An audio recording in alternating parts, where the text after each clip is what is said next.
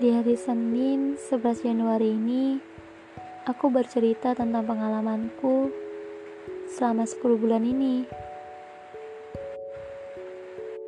Yang berjudul Kebunku, Rupiahku, Tanamanku, Oksigenku.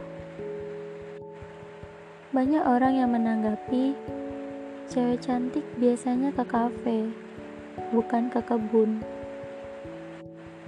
Kalimat ini selalu terlintas di pikiran saya. Karena sampai sekarang ini saya belum mengetahui apa definisi cantik yang sebenarnya. Tidak semua orang memiliki selera yang sama. Bagi orang lain, berkebun bukanlah hal yang mudah untuk dikerjakan. Tapi bagi saya, berkebun adalah kesempatan saya untuk belajar, bersabar, dan bersyukur. Sampai sejauh ini, belum ada kegiatan lain selain berkebun. Awal mulanya aku senang berkebun karena bisa menghabiskan waktu bersama orang tua pada masa pandemi ini. Aku juga bisa merasakan hal-hal yang baru di sana, seperti bercocok tanam, dan memelihara berbagai macam jenis ikan di sana. Tidak seperti biasanya hidup di perantauan dan kuliah di sana membuatku seperti kacang lupa kulitnya. Ini kata-kata yang terlontar di pikiranku saat tahu keadaan orang tuaku yang sebenarnya. Kegiatan berkebun ini cukup menyenangkan karena saat lelah kita tidak perlu berpikir keras. Jadi, cara efektif untuk menenangkan pikiran yaitu pergi ke tempat yang tenang dan pemandangan yang indah. Bagi orang tuaku, tempat yang cocok menenangkan pikiran yaitu kebun. Karena di kebun memiliki banyak inspirasi dan motivasi buat aku berusaha dari nol. Nama kelompok tani kami sejahtera bersama. Dan kami semua anggotanya menjalin kekompakan baik dalam perbaikan jalan, gotong royong, dan kami juga bersama-sama mendapatkan bantuan program pemerintah, yaitu UMKM, Usaha Mikro Kecil Menengah. Kami bersama-sama melakukan secara kolektif. Oh ya, sebelumnya aku bercerita sedikit tentang kebunku.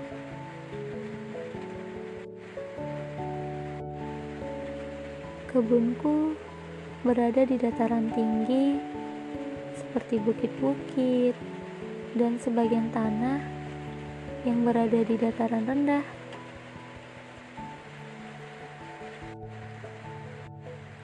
Sebagian dataran rendah terdapat kolam-kolam ikan,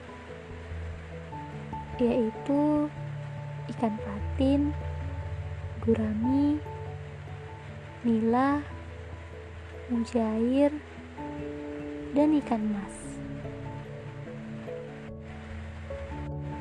Di sana banyak ditanami pohon-pohon tahunan di, seperti durian, pohon mangga, pohon sirsa, pohon rambutan, pohon nangka, pohon mantoa, dan tanaman pangan seperti jagung, buah, naga, cabai, dan ubi kayu.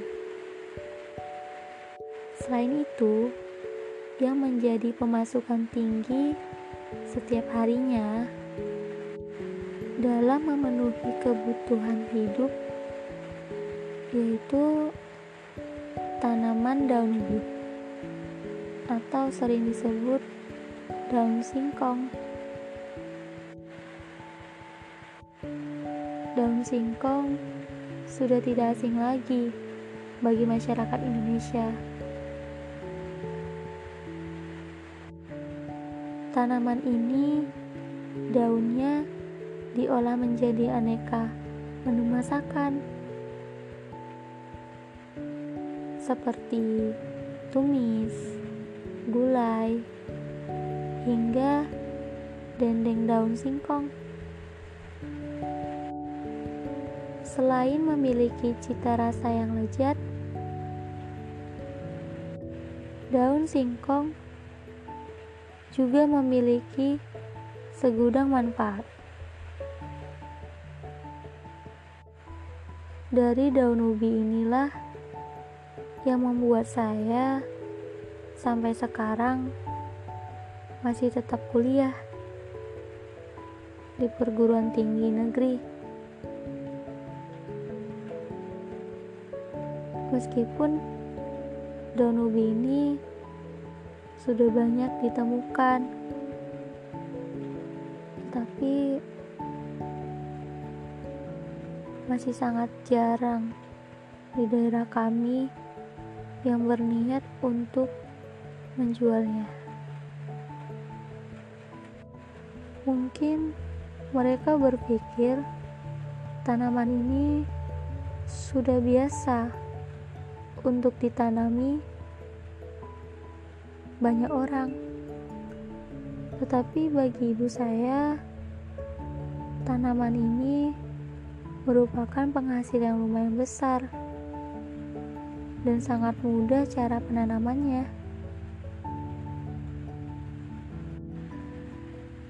Bagi ibu saya, berkebun adalah hobinya, dan ibu saya termasuk sosok wanita yang kuat dan cekatan dalam berbagai macam pekerjaannya, baik sebagai kepala sekolah, TK Gracia, dan sebagai ibu rumah tangga bagi keluarganya.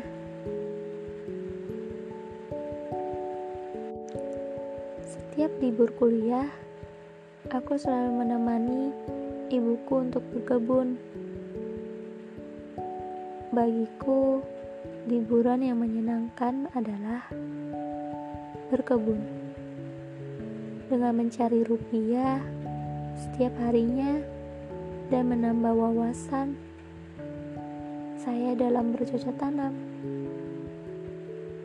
Nah, inilah dia cerita pengalaman saya tentang berkebun. Terima kasih telah mendengarkan podcast pertama saya. Dari saya Renita Keisha. Sampai jumpa kembali.